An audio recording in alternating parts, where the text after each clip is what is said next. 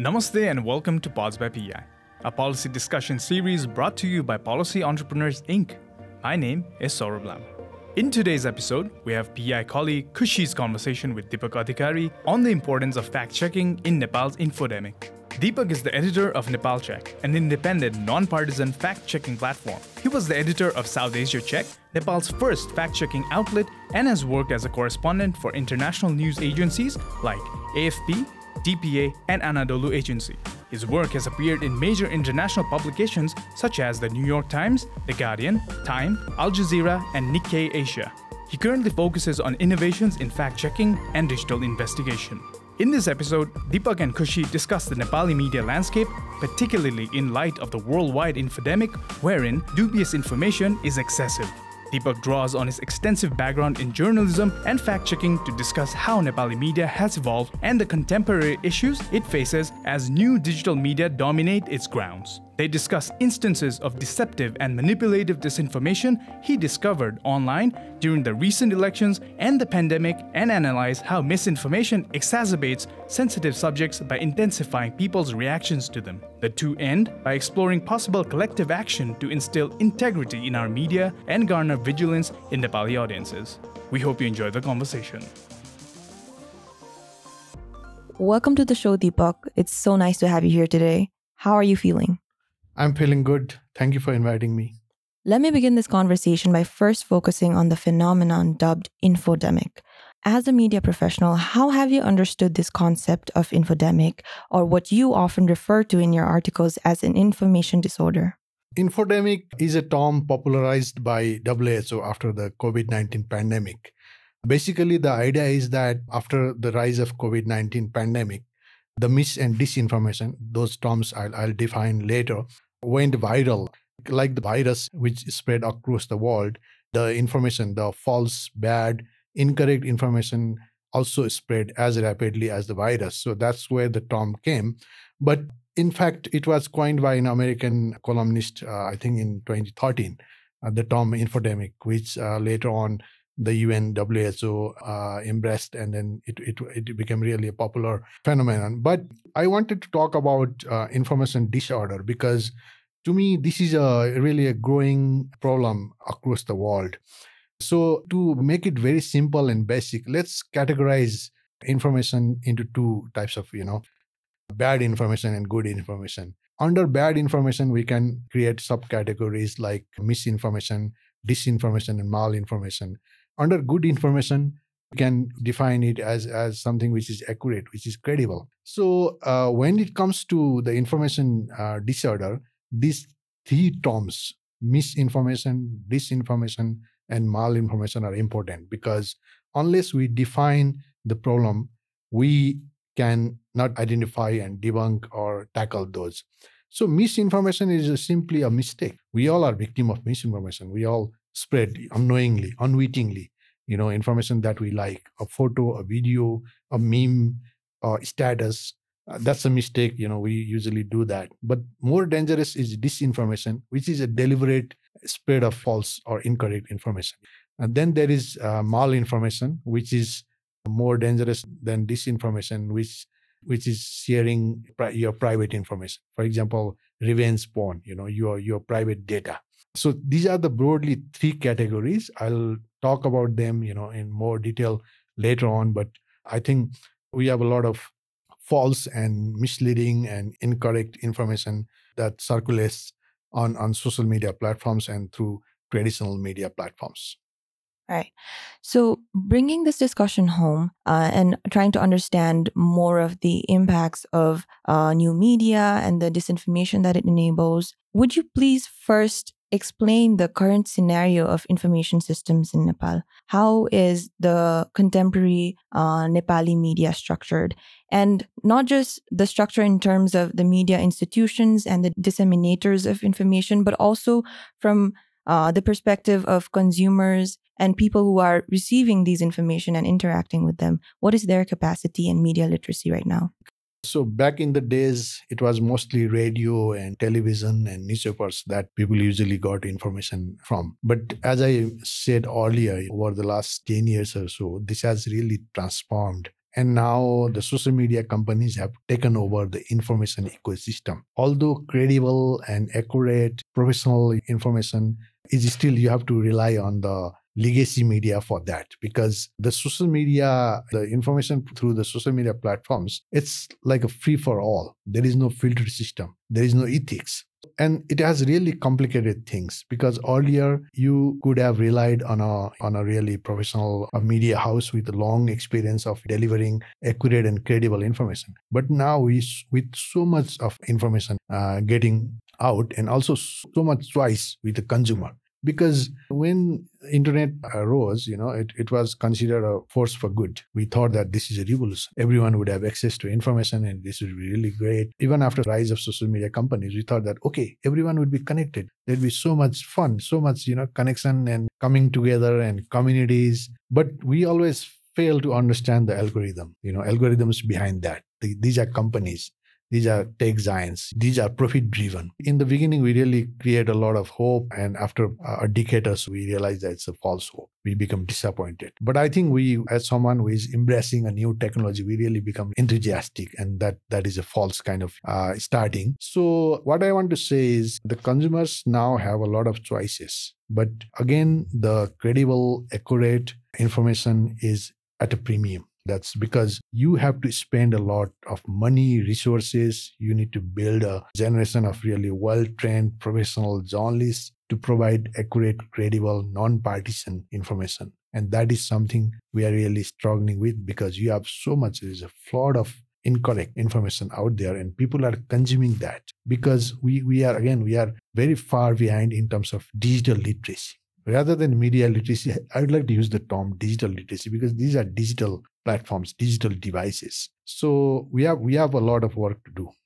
I understand that an infodemic is a vast phenomenon and so are its scopes. So maybe as we try to comprehend this in this very short discussion, maybe a good point to start would be with a discussion on the latest election cycle in Nepal.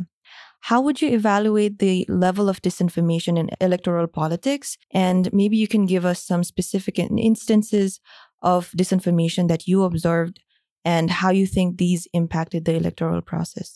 Thanks for this question because actually Nepal Check we launched it in order to start seeing at election mis and disinformation to experiment and to experience how we can debunk it and then what would be the magnitude, the scope of mis and disinformation around elections in Nepal. And I was at Panos South Asia when there was local elections and there were some incidents but not much because there's like so much across the country in municipalities uh, local bodies. So that was scattered and uh, we did not experience much. But before the general elections you know before the november 20 elections there's a lot of misinformation. I can provide you with few examples. For example on the 19th a day before the actual election in the early morning I, I was checking my twitter and facebook and people were sharing screenshots of news reports which claimed that the Nepali Congress Party, which was then ruling party, was uh, had sent a secret circular urging their voters not to vote for the Maoist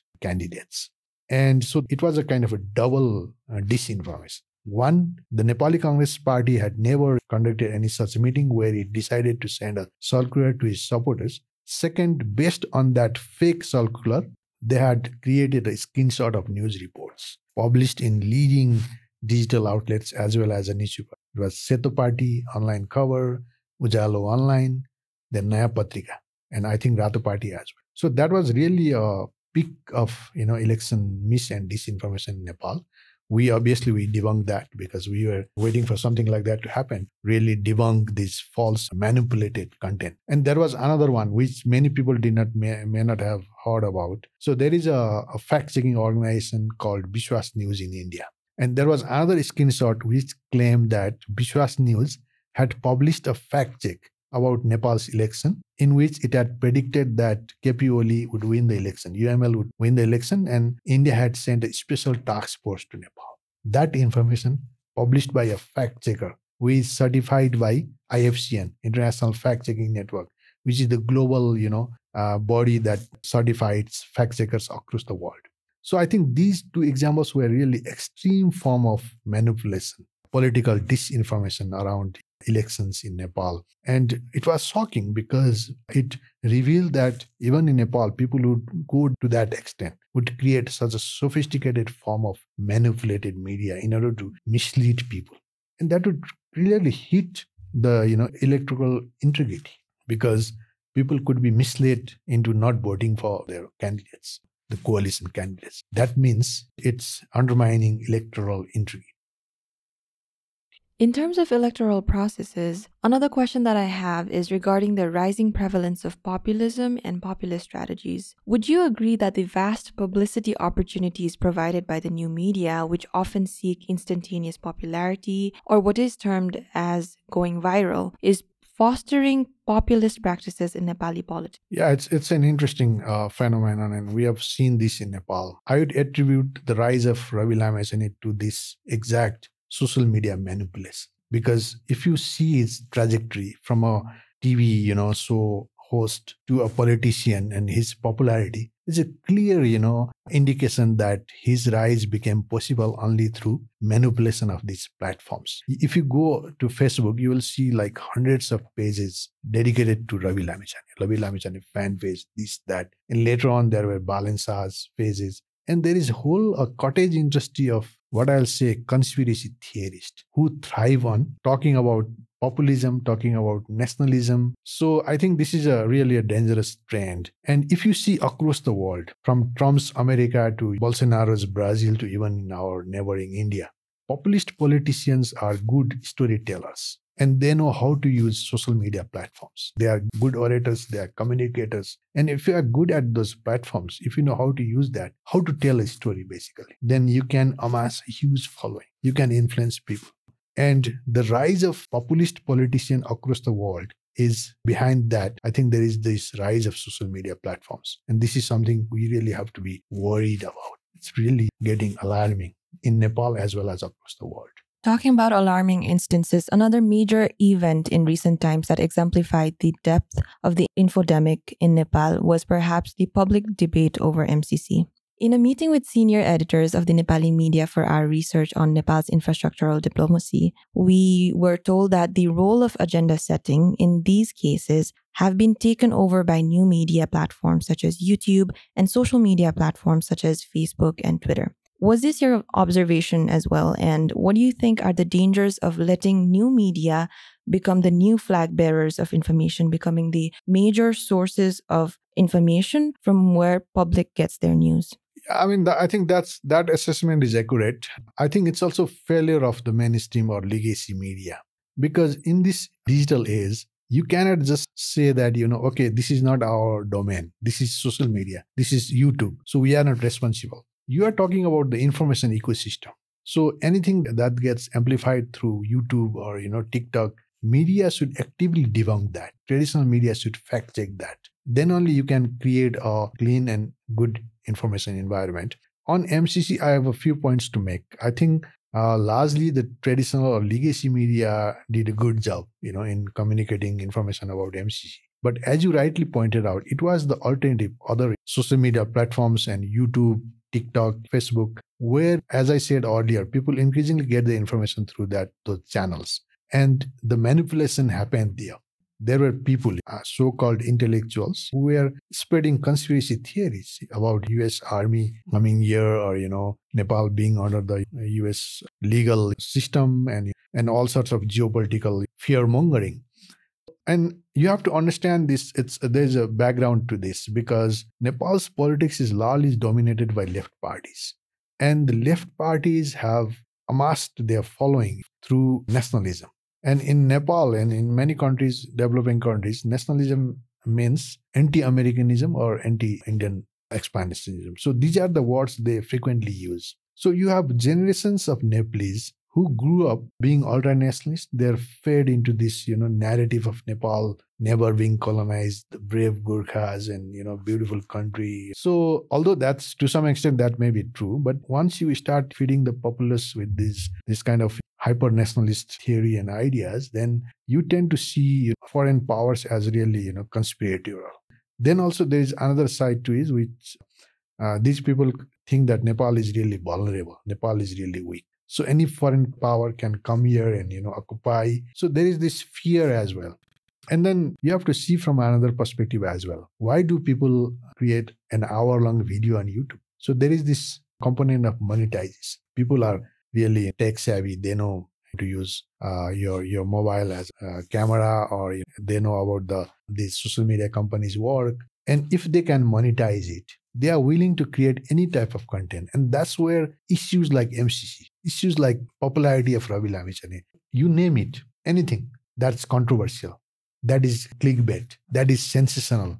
You know, you get a lot of views and then after you get a lot of views you you can monetize. So there is this the idea of monetization as well. So you have to connect that as well. It's not just foreign powers or you know some conspiracy theorist or ultra nationalist talking about against these projects you know. There are other factors as well. And last point i want to make is now these companies are based in us mostly in Silicon Valley. These are American companies. So in a way, the buck doesn't stop in Nepal. It goes back all the way to US as well. So do they moderate these contents? It's their platform. These are these things are happening on their platform. But because these companies are really profit driven, they are only for profit. So they don't have incentive to counter this false and you know misleading information circulating on their platform. They just ignore it. Or even if they do something you know it's just for the sake of doing it they are not serious about countering mis and disinformation which is happening through their platform. Because the business model is that i always say that uh, the, the, these new media or you know social media companies are built around two a's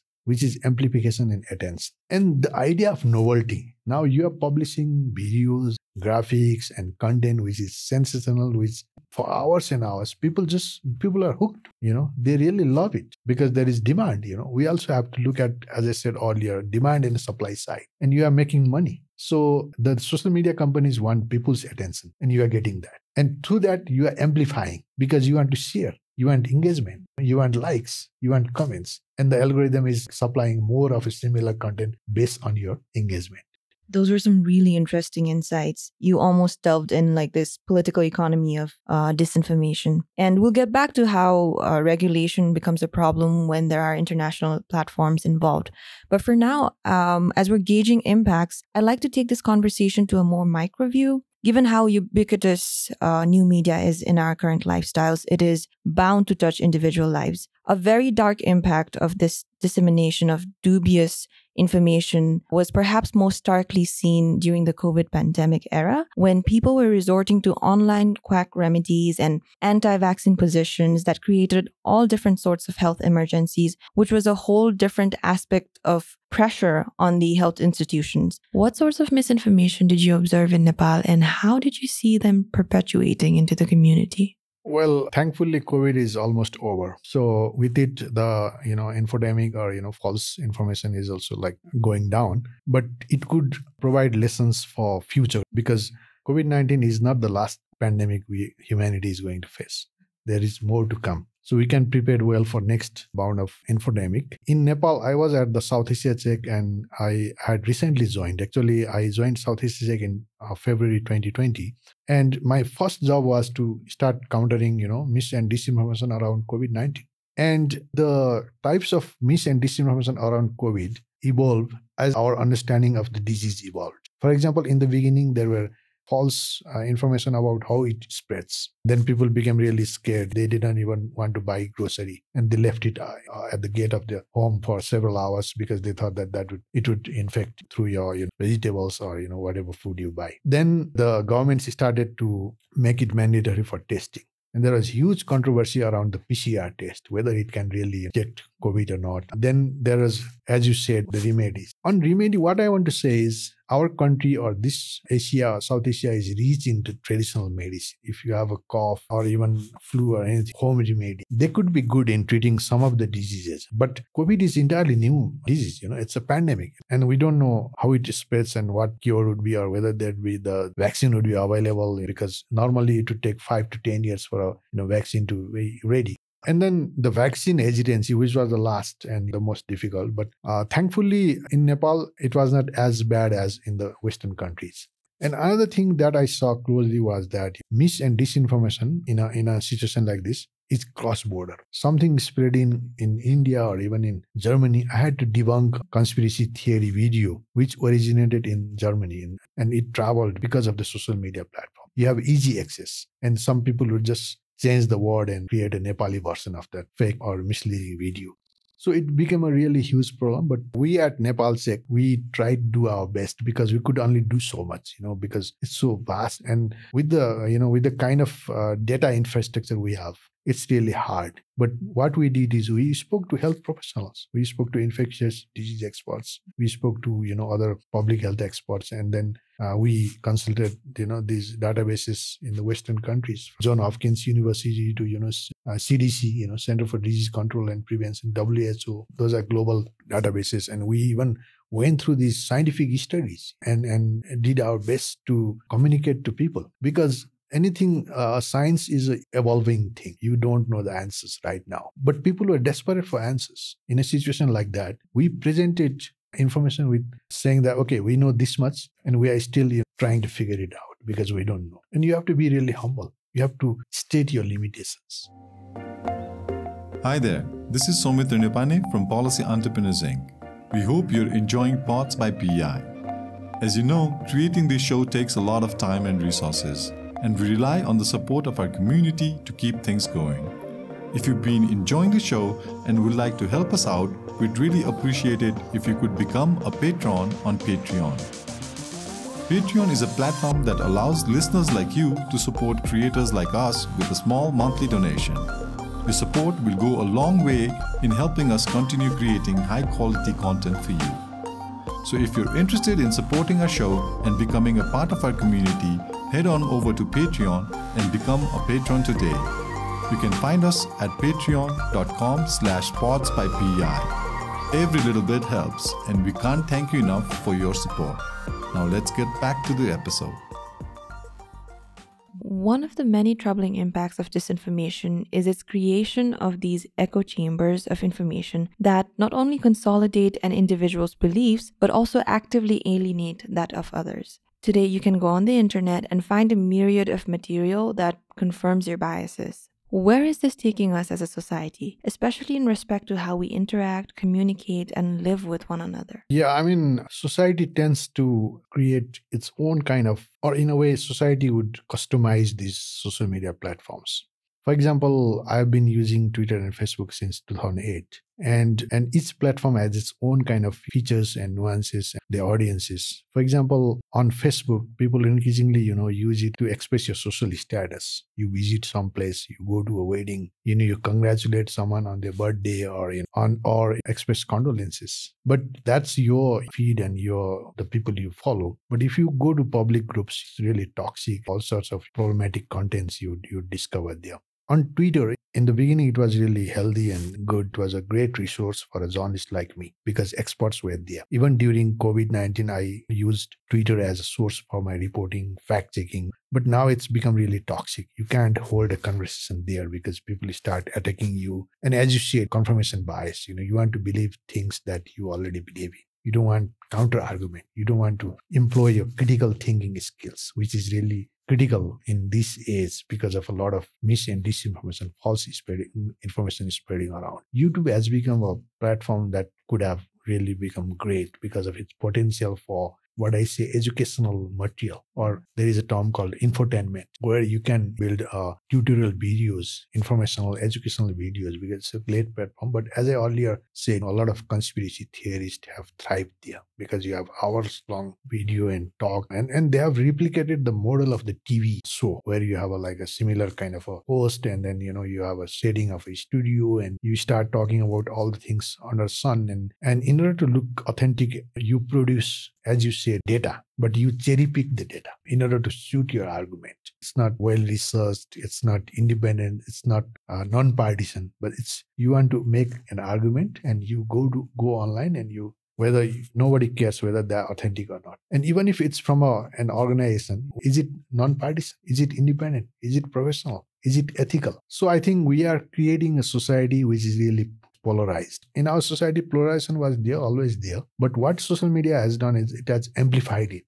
it has uh, made the problem worse. I think this is really dangerous because nowadays people get information from social media and that would shape your opinion. You make a decision based on your feed. You know, you look at it and you decide where to go, who to vote, who to support, or what kind of future you want to build for your country and society. And given the toxic nature of these platforms, someone with who can manipulate information can easily make something viral. And we are creating a society which is intolerant, which doesn't accept a different opinion, and which is increasingly angry. I see a lot of anger there. And I can clearly see social media playing a role in that, in people's behavior, people's frustration, people's way of talking to each other. It has almost like uh, uh, people are copying this social media way of expressing social media in the real life. So there is no there is nothing called only digital life and real life. It cannot be separated. These are really it complement each other. Now that we've talked about some of the impacts of disinformation let's move on to reviewing some solutions what do you think are some strategic solutions to curbing the impacts of an infodemic? Of course, we have fact checking initiative like your own organization, but what else can we do? Fact checking is only one of the solutions to tackle the infodemic. There are others as well. I'll talk in detail about fact checking, but we should also introduce media literacy, digital literacy in the school curriculum in our education system. Because uh, nowadays even a child starts using a digital device from very early age and then that he or she would build that as a habit. It becomes a habit. So we really have to be careful on what the young people are seeing and then what kind of world they are growing up in because that would shape their minds. Young minds are really you know fragile and we have to really look into that. So media literacy is one component where it's really urgent that we introduce it but for the young generation but also for the older generation who are increasingly adopting these digital tools without knowing what kind of tools they are and trying to express themselves. Another is in nepal we don't have much research how these platforms are affecting people how they are shaping narratives like the mcc there has to be a really a rigorous research to understand how much these social media platforms had impact on how people were polarized around MCC. And the third, obviously, fact checking uh, is something we do after the publication of a problematic content. So something goes viral, somebody claims, then we start researching it. So the first step is to, it starts with media monitoring, social media monitoring. You monitor the media, the social media accounts, you see who is saying what. Then you identify a claim which you think that it may not be true, false or misleading we have different you know rankings. So we rank if something is true we say true then false misleading missing context or half truth. So these are categories which which are still evolving. So uh, we do research. That's online research and offline research. We speak to people. We speak to experts. So there are simple tools like digital reverse image search which is you go on google you know you you download a photo you want to fact check you upload that photo on the Google uh, search box. And if that photo, particular photo has been published before, Google would show you the results. Then you can say that, oh, this photograph is five years old. So it's not related to this particular incident. That's how you do it. That's only one component, but you have to uh, do a lot of research. You have to really be skeptical. The first thing is to question, to be critical, to not to believe in any information because there are information that's too good to be true. And people you know that that's misinformation. People unknowingly share it because they think that was this is very good. And i think uh, when i talk about skepticism i would also urge people to employ emotional ex- skepticism. Because when you see a really powerful image a video you are emotionally driven. And that's where the misinformation spreader would try to you know take advantage of your emotional reaction so I think these are the basic ideas to help tackle the information disorder. So I'm glad you touched up on media literacy because uh, a lot of these uh, efforts to curbing disinformation and problems of the infodemic focus on the institutions themselves and not the recipients. In a very interesting article that you wrote for the Nepali Times, you talk about the inoculation theory, which works to garner media literacy and vigilance. Can you elaborate a bit on this and also share what other bottom up efforts that exist besides the one that you've already mentioned? Yeah, so few researchers came up with this idea, although inoculation theory itself is not new. But because globally people are trying to think the best way to tackle infodemic. I mean, uh, because we are in a really a catch 22 situation. On the one hand, the tech giants don't have incentives to minimize the harmful content because th- that's at the heart of their business model. The business model is to amplify, to make something go viral. And that's where they get their business. So I think they came up with this idea because in a different solution to offer a, a way out of this uh, situation. And again, like infodemic, it goes back to this health science where, you know, basically a vaccine is a weaker form of the, the virus itself. So if you provide people with the weaker form of that wrong information or false information, then they would have the capacity to tackle that, like the way the vaccine does to our body. So that's the idea. And even at Nepal Check, we have been practicing that, which we call explanatory journalism. So if there is a controversial topic around, for example, MCC or citizenship case, or even you know Ravi Lamichhane's you know citizenship case at the court, so you have to offer people with really nuanced and well written you know explain explainers.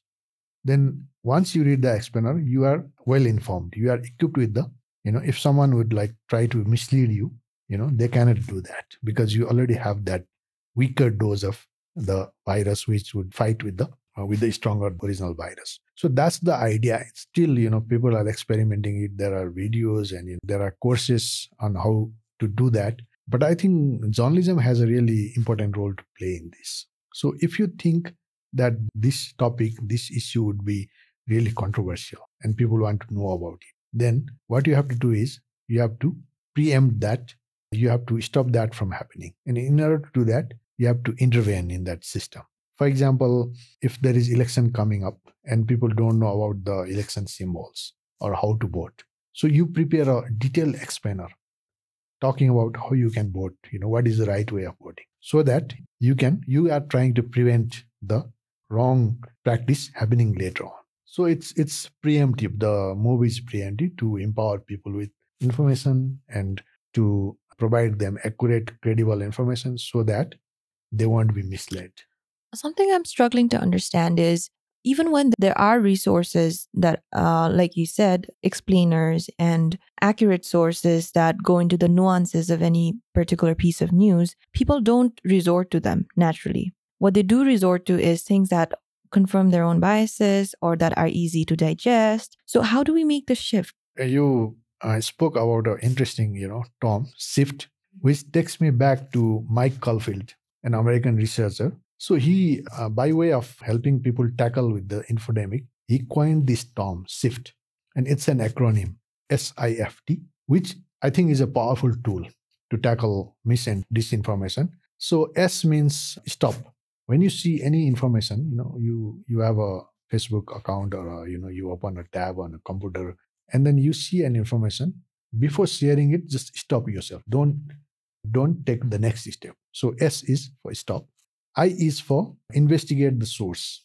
Don't share it before you are 100% sure what the source is. Because often it gets problematic when people don't know the source of the information. How credible is the source? Whether they have done their due diligence, whether they have really done the research. Uh, that is I, you know, investigate the source. F is find better coverage. So you came across a news item which says there is a plane crash somewhere in Nepal. Then just don't just rely on that. Go to other sources, go to other credible media and then see whether they have covered that news or not. Then only you share. And if you do that, then you know you allow people time for confirmation because information is a accurate information is a really expensive uh, thing people are out there you know trying to verify that whether that happened or not. You know they are, they need to talk to the uh, expert to authorities. Then they would publish the verified verified news. So allow time for that or find better coverage. And if you don't find that stop yourself again okay? Then t is trace the claim to its original source. At nepalcheck we have done that a number of times. So there is a viral video and it has taken out of context. What a disinformation spreader does is strip the 5 minute 10 minute video which has the fuller context with background into a 20 second clip and then it really becomes easy to spread the lies because you don't provide people with the longer version and you are only giving 20 seconds video which is the only quote taken out of context the, the person might have said something after that before that with the context, there will be nuance, there will be background, and then you spread the misinformation. So what we have done is we try to find the original version of that and we watch it the full version and then we expand that. In a way, what we do is the disinformation spreader decontextualize these contents and we contextualize them. We work against them. We really go against their methodology to counter them. That's very interesting.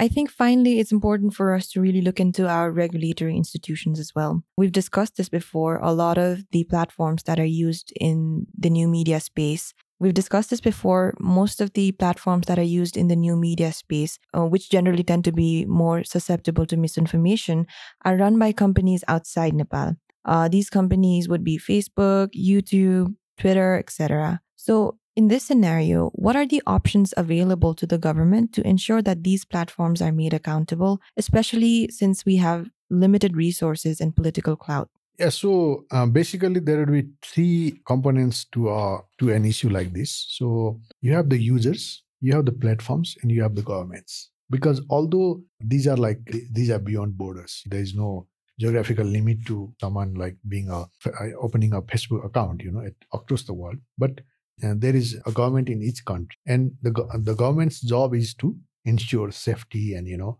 to ensure that the information that their people are getting is accurate and credible. Otherwise, you know, it could do a lot of harm as we discussed COVID and other, you know, even in recent plane crash in Nepal, we saw a lot of false video and, you know, uh, photos being circulated.